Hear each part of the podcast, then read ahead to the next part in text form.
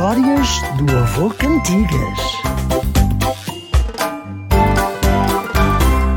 Contar-vos uma história onde entra um ovo e uma galinha. E eu pergunto: quem é que apareceu primeiro? O ovo ou a galinha, pois é precisamente na capoeira que começa a cantiguinha, que vai direita a este mistério entre o ovo e a galinha. Não é fácil, não é fácil resolvê-lo com certeza. É uma coisa maluca da nossa mãe natureza. Sai o ovo, sai o ovo. Sai o ovo da galinha. E quando sai, sai completo, com gema, clara e casquinha.